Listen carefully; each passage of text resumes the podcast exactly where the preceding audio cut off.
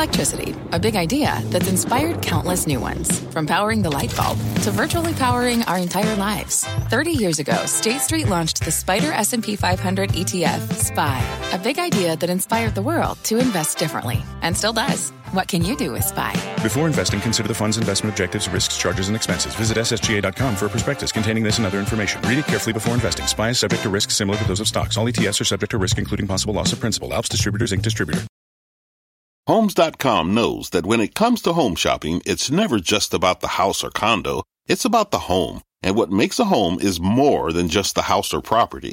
It's the location and neighborhood. If you have kids, it's also schools, nearby parks, and transportation options. That's why Homes.com goes above and beyond to bring home shoppers the in-depth information they need to find the right home. And when I say in-depth, I'm talking deep. Each listing features comprehensive information about the neighborhood, complete with a video guide. They also have details about local schools with test scores, state rankings, and student to teacher ratio. They even have an agent directory with the sales history of each agent. So when it comes to finding a home, not just a house, this is everything you need to know, all in one place. Homes.com. We've done your homework. My mission is simple to make you money. I'm here to level the playing field for all investors. There's always a bull market somewhere, and I promise to help you find it. Mad Money starts now. Hey, I'm Cramer. Welcome to Mad Money. Welcome to Cramerica. I'll be one of my friends. I'm just trying to make some money. My job's not just to entertain, but to educate and teach you. So call me at 1 800 743 CNBC or tweet me at Jim Cramer. How do we explain today's rally? Dow surging 596 points. S&P voting 1.86%, Nasdaq jumping 1.62%. Was it the prospect of a soft landing for the economy? Or a reopening for China? Or the Fed chief getting tough on inflation? Or the earnings from tech and retail? Or the stalling of the Russian advance in Ukraine? Or was it just random, like so many up days of late? Before you can understand what happened today, if, you, if it can be fathomed, you need to know where we're coming from. Last night, I felt absolute desperation when I came out here and tried to be positive. People told me I was the only positive commentator on air, and that was viewed as a negative. See, I hated being alone on the bull side because everyone just dismisses you as some sort of cockeyed, non rigorous optimist. As I said last night, the world favors pessimism. Even as the Dow has rallied from 1,000 to 33,000 since I got into this racket some 40 odd years ago. And of course, the whole time I was trying to be constructive, you had this madman slaughtering innocents in Ukraine with the hapless Russian generals just nodding, agreeing, pulling the trigger, even as Putin seemed to think his troops would be welcomed with garlands. The only garlands they're seeing are the ones on Russian graves. So it doesn't seem right to try to make money now. No more than it seems right to crow about a great quarter, right? When you're praying that the Russian military throws away its professionalism and orchestrates a palace coup against Putin. Isn't that what you want? At a certain point, you have to believe that the squeezed Russian oligarchs will take action. But they've been living under his thumb for for more than 20 years. They have good reason to be afraid of him. Still, one thing's for certain. If a market rallies when nothing seems good, as it was when I left last night, that means there's something good lurking over the horizon. It's just that we haven't recognized or factored it in yet. What's something uh, uh maybe we're, we're talking about here? Well, let's acknowledge that not all the dreams I mentioned earlier need to come true in order to ignite a rally, sustained rally, not one day, when stocks have already come down so far from their highs. Notice I didn't call them cheap. Many are, but some remain expensive. I just mean that tons of names are down 30, 40, even 50% from their highs. Good quality names, which tells you that the reflexive dip buyers, well, you know what happened to them? They've been completely blown out. That was easy. They're gone. So, which of the bullish dreams can explain away a rally where the advanced decline line finally turned a resounding positive? Meaning the move up was broadly based and healthy. And by the way, this is the first one of these so called big lifts that, it was, that was like that. Well, first and most obvious, there's the clear eyed logic of Fed Chief Powell. I don't know what kind of derision Jay has to bear, but I can tell you that when I defend him, I'm pretty much instantly considered a lightweight or a knucklehead. His critics are legion, and they repulse me. You know why they repulse me? Because they hate him until he opens his mouth and speaks, and then they fawn all over him until the next time. Clowns. That's what happened this morning when he went in front of Congress, said that inflation's too hot, has to raise rates 25 basis points, pretty good start. That took the March Fed meeting blues off the table. While Powell acknowledged that inflation is certainly way too strong, He made me feel like there could be a soft landing, meaning that he doesn't feel the need to destroy the economy in order to save it from the threat of inflation. Powell did his job. He made us feel confident. That changes the equation. And it made me feel personally that the situation, which seemed out of control to many, is under control. And unlike the summer soldiers and sunshine patriots, Jay Powell, I'm all in. Does it mean we've already peaked with inflation? Is it at peak inflation? No, absolutely not. Inflation abounds, especially with the grains and the fuel complex raging higher. Remember, though, they don't have to go down immediately. There just has to be the possibility, that's your key word, possibility that they'll go down at some time in the future. And Powell reassures that they will. Remember that the stock market is at all times a game of possibilities. And if one is credible, it has to be included in your calculus. How about Russia? It's telling that the defense stocks were down today after President Biden gave his State of the Union address because he didn't talk about ar- arming Ukraine with the latest weapons that we have. That would have been a certain escalation. I'm beginning to believe, though, we've been looking at this war all wrong. I think you have to look in a tragic way, look at it through the lens of Iraq, the last time a major world power invaded a medium sized country. Like the United States back then, the Russians thought they'd be greeted as liberators. I remember having dinner with a general who was the architect of the post war reconstruction. And he figured we only need to leave a small group of soldiers behind to help rebuild, just support troops, no need for frontline combatants. He got fired pretty quickly when he realized, when all of us realized, that we were in a dangerous quagmire. And that's the word you're going to start hearing quagmire. Similarly, I'm told that Putin assured his generals that they'd be welcomed by the people of Ukraine, that they were liberating the country from a lightweight leader whose previous job had been an actor. Well, guess what? You could have said the same thing about Ronald Reagan. Turns out actors have a pretty good track record against Russia. Which brings me to the grave misjudgment of Putin and his kleptocracy. It's not that Russia will lose the war. So far, Putin doesn't seem to care about the sanctions, although if his pals' yachts get taken away, maybe he'll hit home. The issue is that even if Russia wins, what does it give him? Sure, they can occupy Ukraine, but they'll have to leave a puppet government backed by a gigantic standing army that could tie up their entire military for years and years. And that's the best case scenario for Putin. If he somehow loses the war, still unlikely, he'll have so much blood on his hands that he and his regime will be reduced to mendicants, begging for scraps from the People's Republic of China before they'll be overthrown. Not that China would give them money other than payments for energy. Meanwhile, we have to acknowledge that business, I mean, the business of companies as, is as strong as I've seen it. The ones that are reporting, I don't mean just the oils, which are outstanding. How long can that last? Well, I'm going to defer to Rick Muncrief. He's the CEO of Devon Energy, who'll be the Investing Club special guest for a meeting at 1230 sharp on Friday. Be there. The retailers, sure, Target was terrific as expected, following in the footsteps of Lowe's and Walmart. But how about Nordstrom? I'd given up on that stock a long time ago, even as I like to shop there. When Nordstrom shoots the lights out, you know the consumer's extraordinarily healthy, despite $111 oil. Most impressive? Tech. Now, I know Salesforce stock fluctuated, to say the worst, up seven, then down seven. But it's absurd. It's down 100 points from its peak. At the same time that Salesforce printed by far the best quarter it's had in years, right on the heels of a great number from its cloud compatriot, Workday. But heaven forbid a company just sells a lot of product and loses money. Uh, this market is saying just say no to this kind of stock, including two that we're talking to tonight, Okta and Snowflake. When you factor in that both our country and China are taking off the mask again and they're going out, content, eh, you have to believe that uh, people are contented to have some degree of COVID in their lives as long as they're vaccinated. So you're getting a lot of very visible stocks that are humming. Bottom line, once again, you do not need the whole parade of positives to play out because we only have so many stocks that are in bear market mode. That's what matters. In fact, you only need one or two positives to ignite a sustained rally. If we get more with this level of negativity, the market could be like a coiled spring because so many stocks are in bear market mode. Nonetheless, I still expect it to be a very bumpy ride. Let's go to Draper in California. Draper! Booyah, Jim. Booyah, Draper. Sure I'm not sure if you saw, but the market went up today. Yeah, well, you know what? It periodically it does that. I don't know. I mean, I, everyone's so negative, it kind of came as a shock. I'm not sure people recognize it. What's up?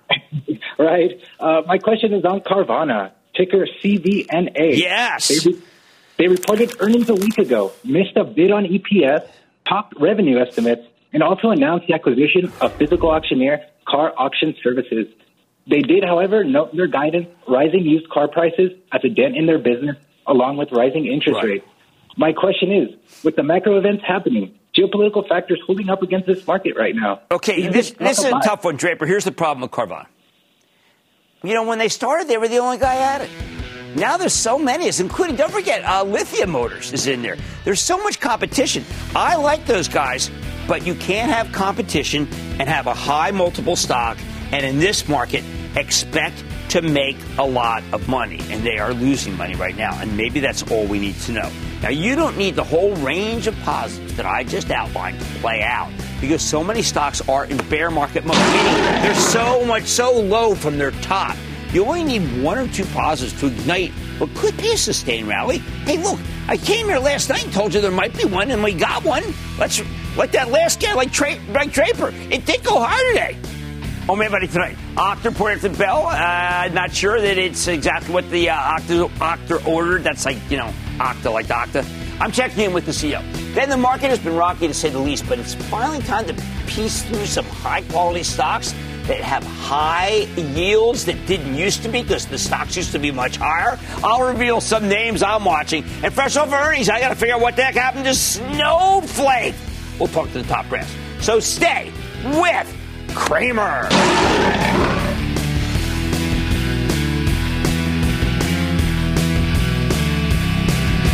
Don't miss a second of Mad Money. Follow at Jim Cramer on Twitter. Have a question? Tweet Cramer. Hashtag mad tweets. Send Jim an email to madmoney at cnbc.com or give us a call at 1 800 743 CNBC. Miss something? Head to madmoney.cnbc.com.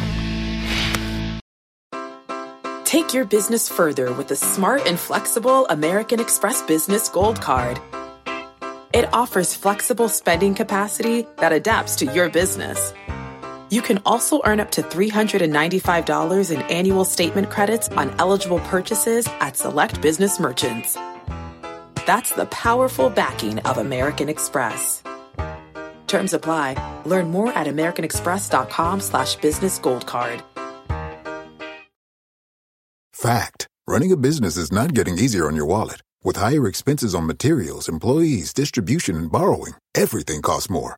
Also a fact. Smart businesses are reducing costs and headaches by graduating to NetSuite by Oracle. NetSuite is the number one cloud financial system, bringing accounting, financial management, inventory, and HR into one platform and one source of truth. With NetSuite, you reduce IT costs because NetSuite lives in the cloud with no hardware required, accessed from anywhere. You can cut the cost of maintaining multiple systems because you've got one unified business management suite. You improve efficiency by bringing all your major business processes into one platform, slashing manual tasks and errors. Over 37,000 companies have already made the move. See how you'll profit with NetSuite, and then you can think of all the ways you could be spending the money you save. Company retreat in Malibu, anyone? By popular demand, NetSuite is offering a one-of-a-kind flexible financing program for a few more weeks. Head to netsuite.com to start saving.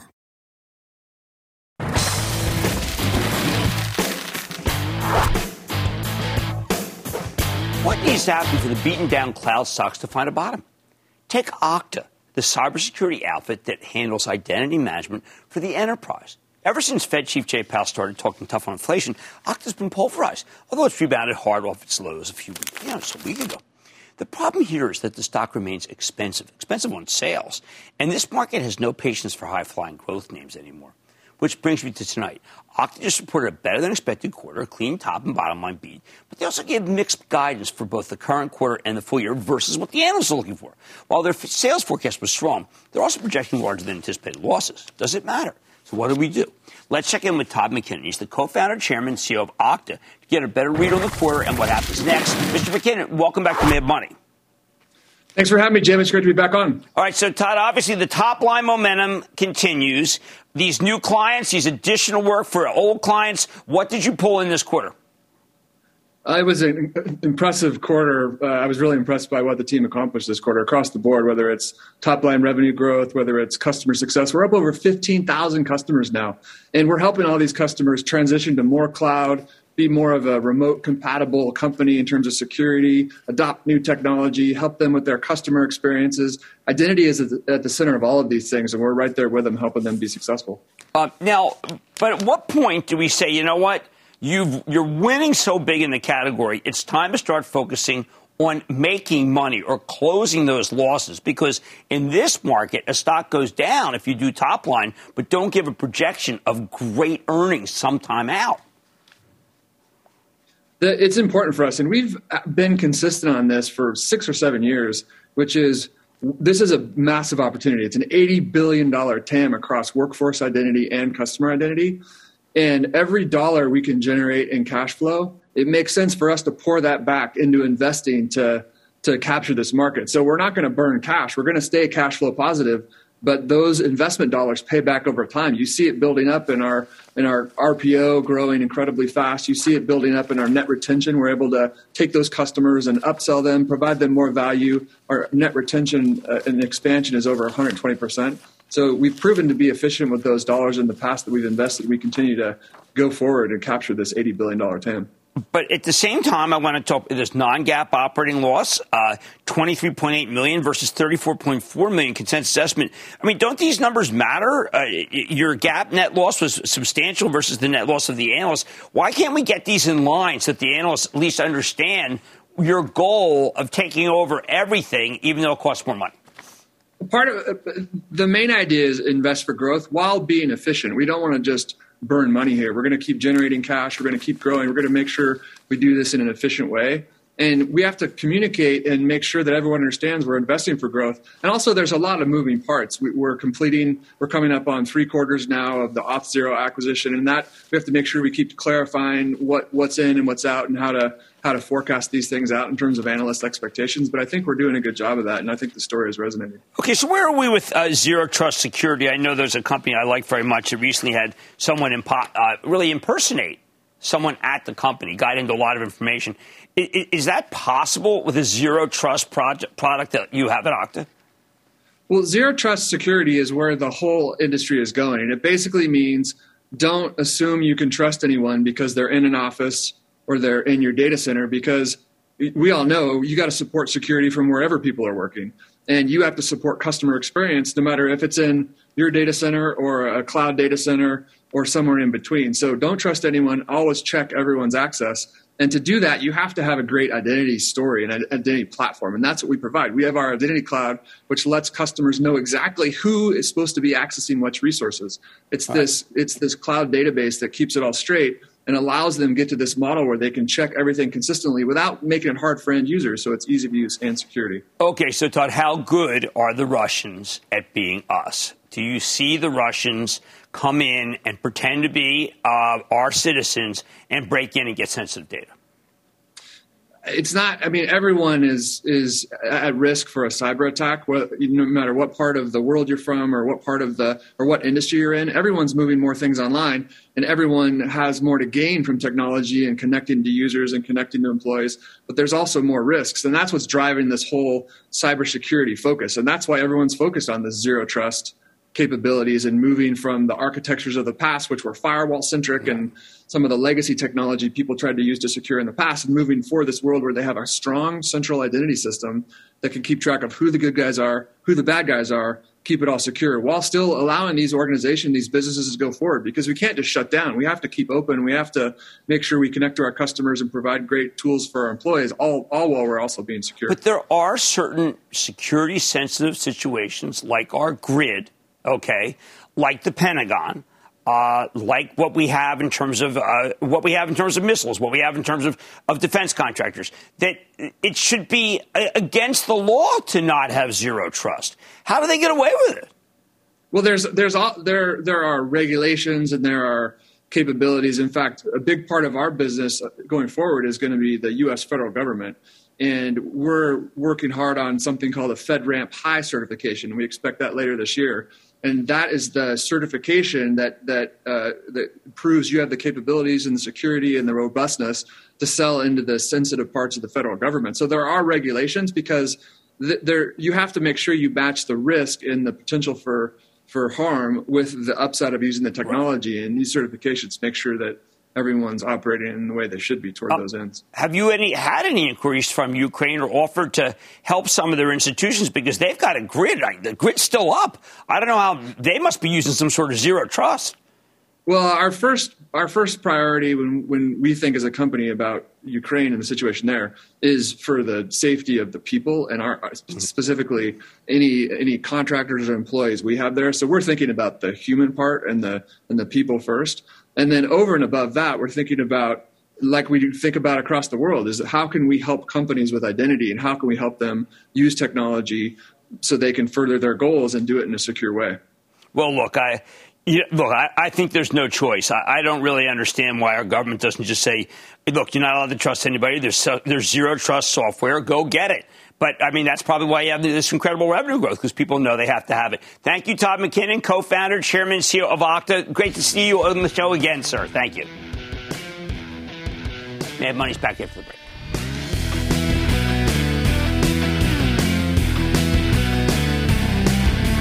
Coming up. Only the best of the best can stand up to the rigors of Cramer's criteria. The numbers don't lie, but the results of Cramer's stock screen may surprise you. Next.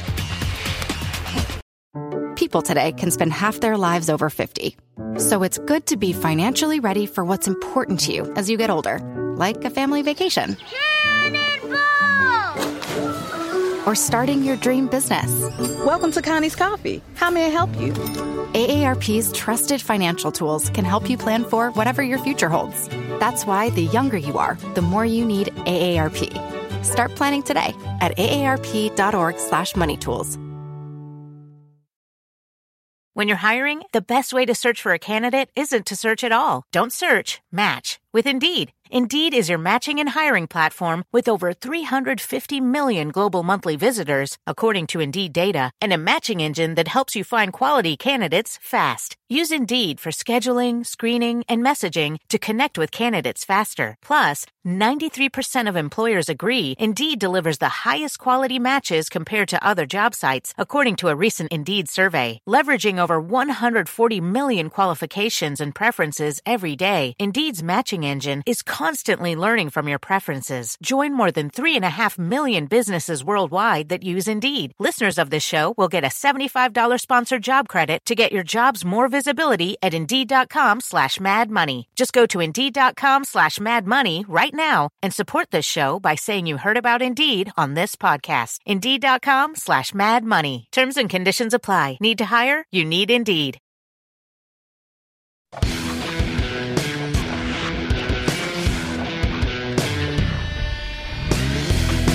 Hey, like I said at the top of the show, there are a lot of things that can go potentially right here.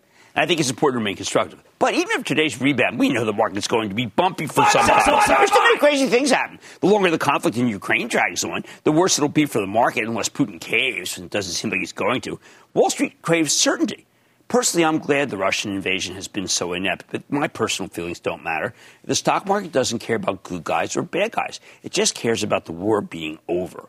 However, we've reached a point where I think it makes sense to sift through the rubble, searching for high quality stocks that have been beaten down to actually ridiculously cheap levels. Now, I keep telling you to leave some cash on the sidelines. So you've got some money you can put to work at low prices. Tonight, I want to give you a shopping list. That's right, a shopping list. After doing a lot of thought about this, after stocks have come down to see what's cheap and what's not. At moments of tremendous fear, okay, where we're worried about both geopolitical and Fed mandated recession, although Powell relented kind of, yeah, it was pretty good today. I like to fall back on something tangible. I like to fall back on dividends. There are lots of different ways to value stocks, but those all get called into question during a major sell off. Nobody quibbles with cash, though. And thanks to the sell off, many great dividend stocks have actually become what we call A HY. It's a term I created during the 2008 period with help of my friend Matt Horween, who writes with me. What it basically is an accidental high yielder is a company that, that sports a really good yield only because the stock's been clobbered. Remember, as the stock price goes down, the dividend yield goes up. All this indiscriminate selling has created many stocks with what I think are absurdly high yields that also happen to be dirt cheap on the earnings.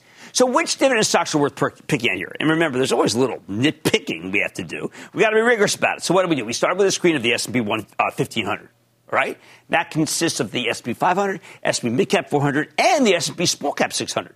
We started by looking at all the stocks with yields north of 3%. Okay, remember that's much more than treasuries.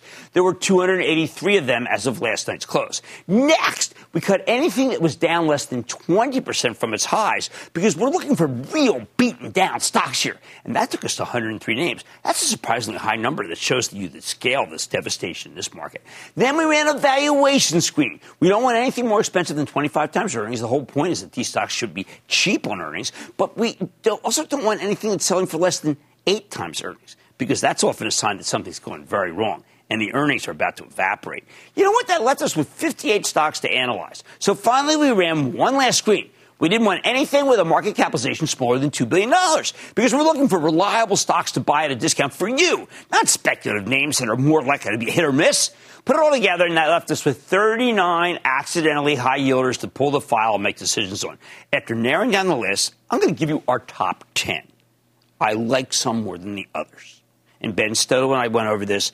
It's very difficult in an emotional moment to think anything's any good, but let's start with the first one. You'll see what I mean. Simon Property Group. Now, this is a real estate investment trust that owns the best shopping malls in the country with a 4.8% yield.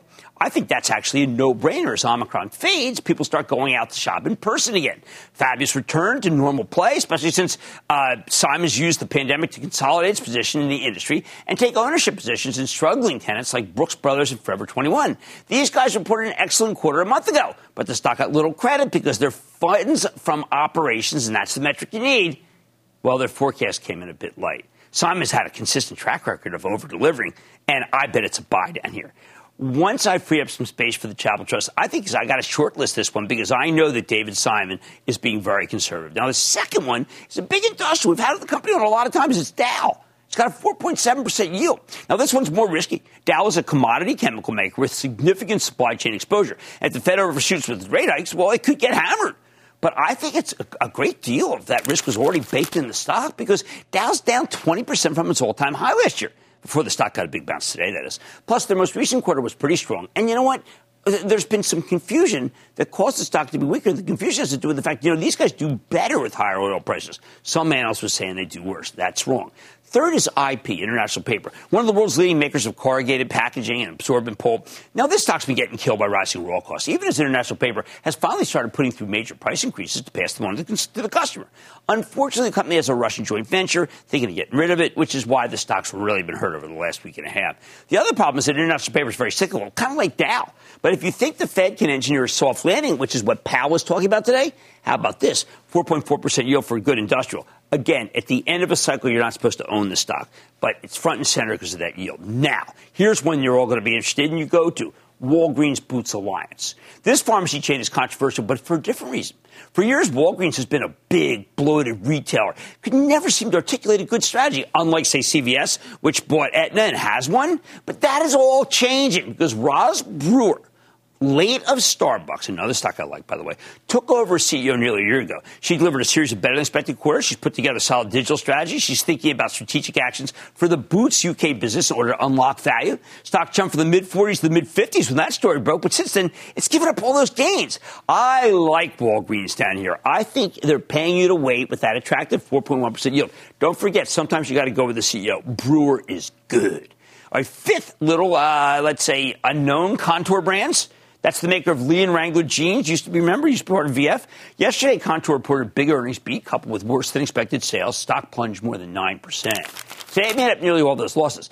I like Kontoor here because denim is back in style. Management just gave us a tremendous earnings forecast. And you got that 3.8% yield. Doesn't hurt. It's not doing as well as Levi's. Six is a company that I've come to like that is really hated. It's called Newell Brands, big consumer products company. I liked it for a long time. Then it did badly. It made an acquisition with Jarden. Didn't work out. Lost uh, its soul, basically. But now it's shooting the lights out. A reported a few weeks ago was terrific.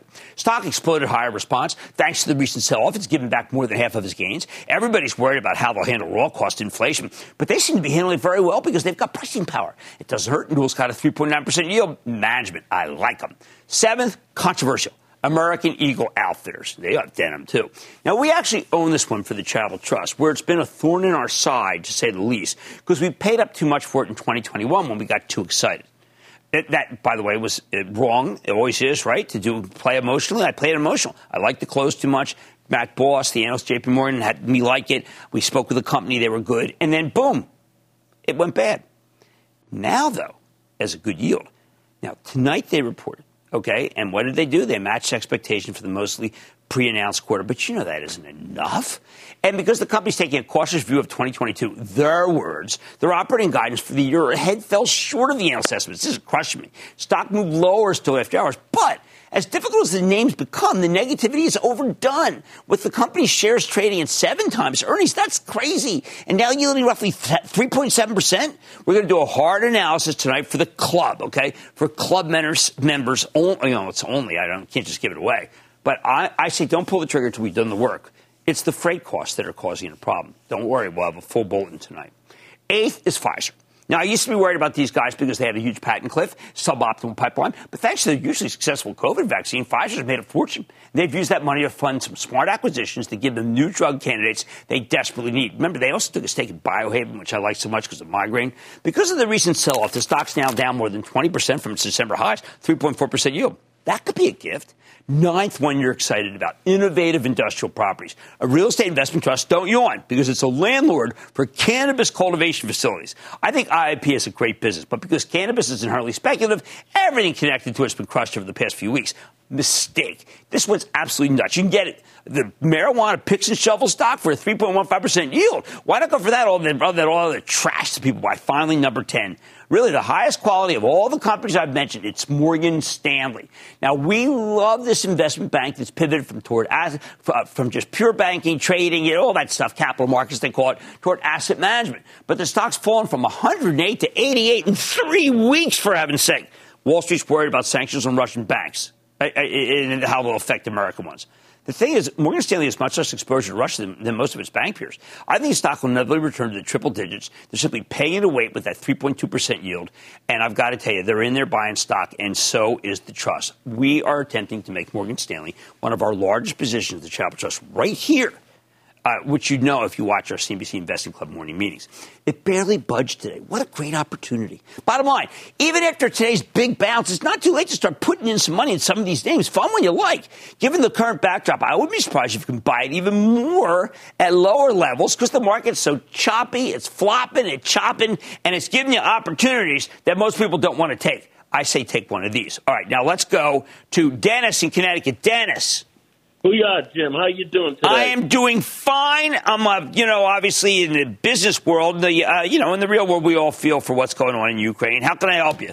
It's a sad world, I know. My question's about Raytheon. They got a top-notch CEO, Greg Hayes. They make the uh, Javelin missile. When it got announced, all these contracts, everybody went mentioned the Lockheed. Doesn't anybody know that basically they're joint partners in it? Well, Why you know what? I, Raytheon get credit. I think Raytheon. You know what? This is reason. I'll tell you why. Because Raytheon doesn't really feature it uh, when you read through them, uh, but it, it is absolutely a good thing for them. Now, this stock just moved uh, 20 points, and I think you got to be careful because I think when the president didn't mention defense last night uh, and buying a lot more stuff, that's going to be a two or three day decline, and then you buy some Raytheon, and I think you'll do well. Thanks to the late, latest sell off, many great dividend stocks have become what I call AHYs, accidentally high yielders. And even after today's rally, it's not too late to start putting money to work in these names. Remember, we still got to do more work on this one, okay? And this is the one that I like the absolute best. Much more mad money ahead, including my exclusive with Snowflake. Wow. What the heck happened? Could the cloud stock bring a blizzard to Wall Street after earnings? I got to discuss this. I myself don't even know. Then I and I follow the company since it came public. I love Tesla. I love Elon Musk. But is there room in this town for other EV players?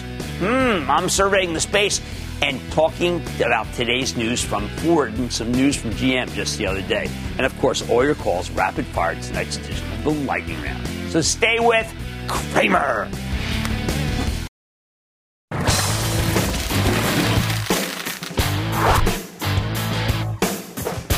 Keep telling you this market has no patience for high flying growth stocks, even when they pull back substantially from their November highs. Even when they report solid numbers, their stocks can get hurt. Let, let's look at Snowflake. I missed the cloud based data analytics company you know I like so much with a stock that's down more than 20% in after hours trading.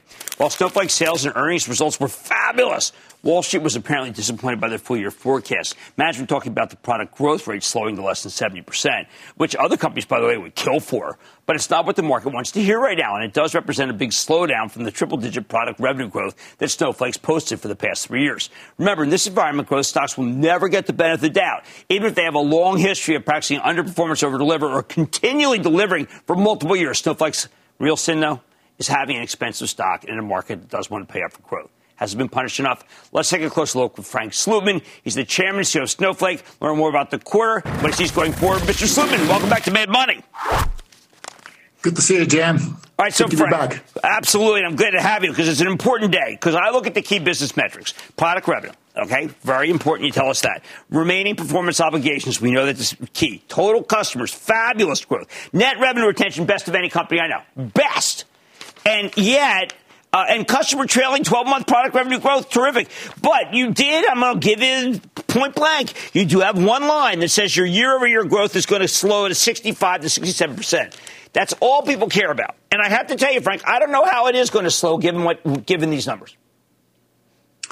Yeah, yeah, Jim. I think people are still getting used to uh, the, the, the idea of a consumption uh, model, right? I mean, the future hasn't happened yet. I mean, we we report revenue and what, people, what people are actually consuming uh, during the quarter. I mean, we have tons and tons of customers that we have zero history with that, you know, we somehow have to project uh, exactly what they're going to do and how they're going to grow. So, you know, last year, for example, just by comparison, uh, for the year, we, we guided at about 80% growth. And of course, we, we actually came in at around, I believe, 106 or so. And that's because in, in a consumption model, uh, it's not the same as the SaaS model where, where things are, you know, under contract. Right and it has a very different cadence. Um, so you know, over time, you know, people will get it and they'll grow up with it and get used to it. I hope. well, I mean, look, a lot of companies. I've been saying no more losses, no more. Lo- well, your free cash flow was fabulous. I mean, it was an amazing yep. free cash flow. And it's like, well, no one cares about that. Suddenly just looking at one number. What I look at that free cash flow, I say to myself, customers are using the product more and more, but it's not a SaaS model, I understand. But to project what a given customer will do is very, very difficult. And yet, I would tell you, given the retention rate, Frank, you're making it a little hard on yourself. Judging by what they do, they find a way to use it and they like it. That's exactly right. And, uh, you know, with the, I use the term snowball effect, obviously appropriate. Uh, but that's really what happens, right? The, the bigger you get, the bigger uh, you become. Um, we, we, we pick up scale, we pick up speed real easily once we get going uh, with customers, and you see that reflected uh, in the numbers and the net revenue retention rate, really the, the whole footprint of the business shows it. You know. Well, I mean, when I look at the the kinds of customers that you're signing up, I find it hard to believe that once they ch- test drive your product, they won't use it more and more, which again makes me feel like that when you get a Chipotle, a BlackRock, when you get an Albertsons, when you get a Domino's, you, Adobe, once they come in, it's like try it, you'll like it, Frank. So I, I mean, couldn't you have easily just said, look, we don't know what we're going to do next year in terms of revenues, but we think it could be better than this year, might be a little slower. We can't tell. This is not that kind, kind of, uh, of business. But instead, you gave us something that I was surprised at myself because I think you're going to do much better than that. Well, we uh, we take a data driven uh, approach to which you would expect from a data management right, right, company. Right. Um, you know, we don't put the wet finger in the wind and we go like, well, we think it's going to be this. That's not how we do things. So we'd rather come from a conservative posture and be able to walk things up. Uh, you know, it's it's not all all about uh, you know fair weather forecasting and you know, disappointing the world uh, later. People are going to look at our history and, and make determinations from that. we leave a little bit of work for you, Jim. So. Well, I like that. I think a lot of the analysts want to be, they want to get a number from you. They want you to say 100%, and then they say, okay, good, I don't have to focus on that one at all. I'm looking at it with a different mosaic. I'm saying that there are a lot of companies in your position that come on the show and they have no operating cash flow. They have nothing. It is amazing to me that you could generate this revenue growth and still have this operating cash flow because that shows tremendous rigor and discipline. And I think that's Frank Slootman. These other people think that a number on a page about how you might do is Frank Slootman. Uh, I don't get it. I don't get the disconnect between my knowing you, these other people, maybe they don't know you, maybe they don't know that what you're saying is, look, this is a variable model. But they do love it. Look at that net retention. Am I looking at it right? Yeah, you're looking at it correctly. Uh, this is a, this is an uh, you know incredible business. Uh, obviously, the, the, the moods of the market is a little foul right now for uh, you know for good reasons. Um, but you know, uh, a quarter is a is a single mile marker in a marathon. Let's not get too excited here. Uh, we're in the beginning innings of an enormous opportunity and transformation in, in, the economy, and you know this is going to be a blip on the radar. you know, pretty soon. Yeah, I know we have to, you know, examine it in its, all its glorious detail, but it'll soon be history, and we're moving on to uh, to more interesting uh, things. We, you know, announced the, the, acquisition of Streamlit today. We'll be really excited about that. Right. For us, it's all about building the platform, uh, the, the, vision that we have for, for the company. That's that's the the exciting stuff, and uh, you know, pretty, pretty soon we'll uh, you know we'll have new things to talk about. All right, now I don't know if you're allowed to talk about. It. Let's talk about Instacart for a second. I know you're on the board, but Instacart does a million transactions. They could. They don't need Snowflake. They could have used something else, a SaaS model. Why is Insta, Why does Instacart choose a Snowflake other than the fact that you were on the board? Because I know you. If you felt that somebody else was better, you'd send it that way. Oh, of course. Well, you know, Instacart was a Snowflake, uh, you know, customers long, long before I, um, I, I joined the board. But Instacart is a tremendous company. Uh, obviously, it's, it's, half a technology company, and it's it's really transforming, uh, you know, retail in, in, in, the most profound way possible. Last year, they grew, you know, uh, or, or, even two years ago, they grew 500 percent, very short period of time during the height of the uh, uh, of, of the pandemic. How is that even possible, right? Your underlying uh, platforms, your infrastructure you know, have to just be able to allow that kind of growth to happen, you know, uh, with, with, without breaking pace. That is incredibly hard to do by any historical standard, and that is, that is really where, where, where Snowflake absolutely excel. You don't have to do any upgrades. Uh, you don't have to buy any different. It's a consumption model. The, the, the, the product, the platform will just stretch elastically to meet the demand of the enterprise, and even in the most extreme scenarios like that. You know. Well, I tell you, Frank, I think nothing's changed other than the fact that you are a conservative man who always does it, always does it. I think it's not going to be any different this time. Frank, I thank you so much for coming on, always telling it straight. I like Snowflake. Frank Slootman, Snowflake Chairman CEO. Great to see you, sir. Thank you. You bet, Jim. Thanks. Mad Money's back for the break. Stick around. May I make a suggestion? I would stay with Cramer. The lightning round is coming up next.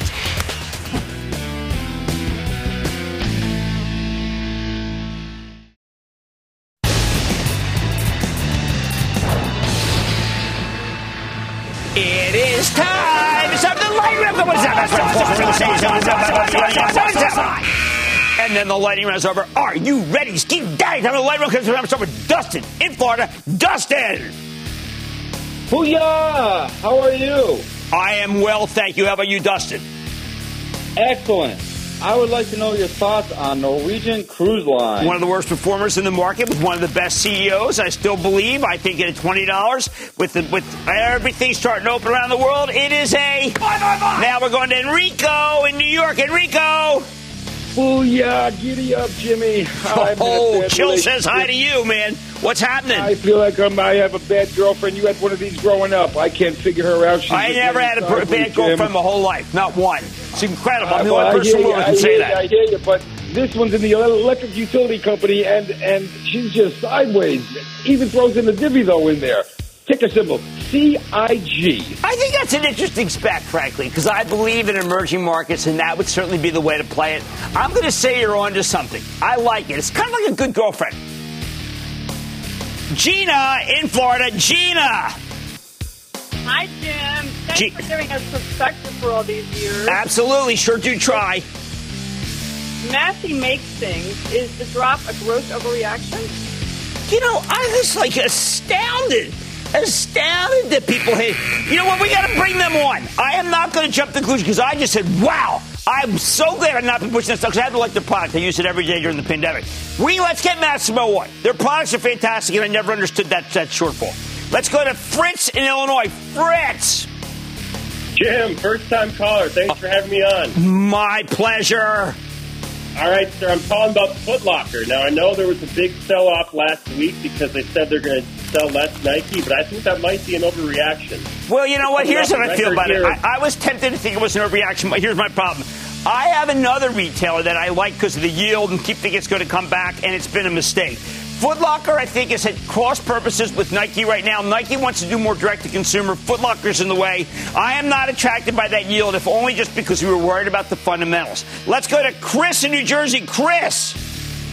Hi, Jen. This is the first time caller. Oh, good. I've been watching it now for many years with Kudlow and, and Cramer. All right. Thank you for helping. To, help you out with the, with the small investor. Oh, that's my goal. um, That's my. I was a small investor. That's my goal. Oh, thank you for taking this phone call. Number one, uh, I want to ask you your opinion of Digital Bridge.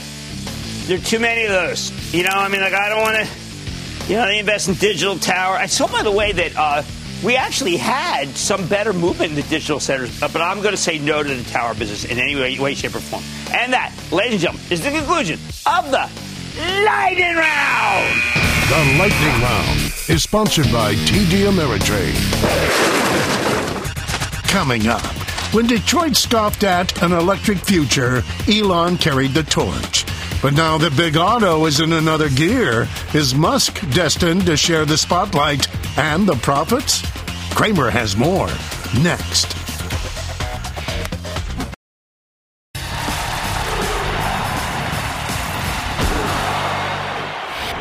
I love Tesla. But when it comes to electric vehicles, the tide is now turning in favor of the major incumbents, namely Ford and GM, and against the rookies like Lucid, with its dramatic manufacturing shortfall, or Rivian, which is raising the price of its cars before even putting them out. That's a Bush League maneuver if I've ever seen one. Today, Jim Farley, the CEO of Ford, announced a surprising move. He's effectively splitting his company into an internal combustion team and an electric team. Now, Ford's legacy business can subsidize the new one. As the internal combustible uh, people, well, they weren't really able to switch mentally or physically, frankly, to electrics as effectively as Farley wanted. And he's always been crystal clear that he can't beat Elon Musk without the best electric vehicle team imaginable.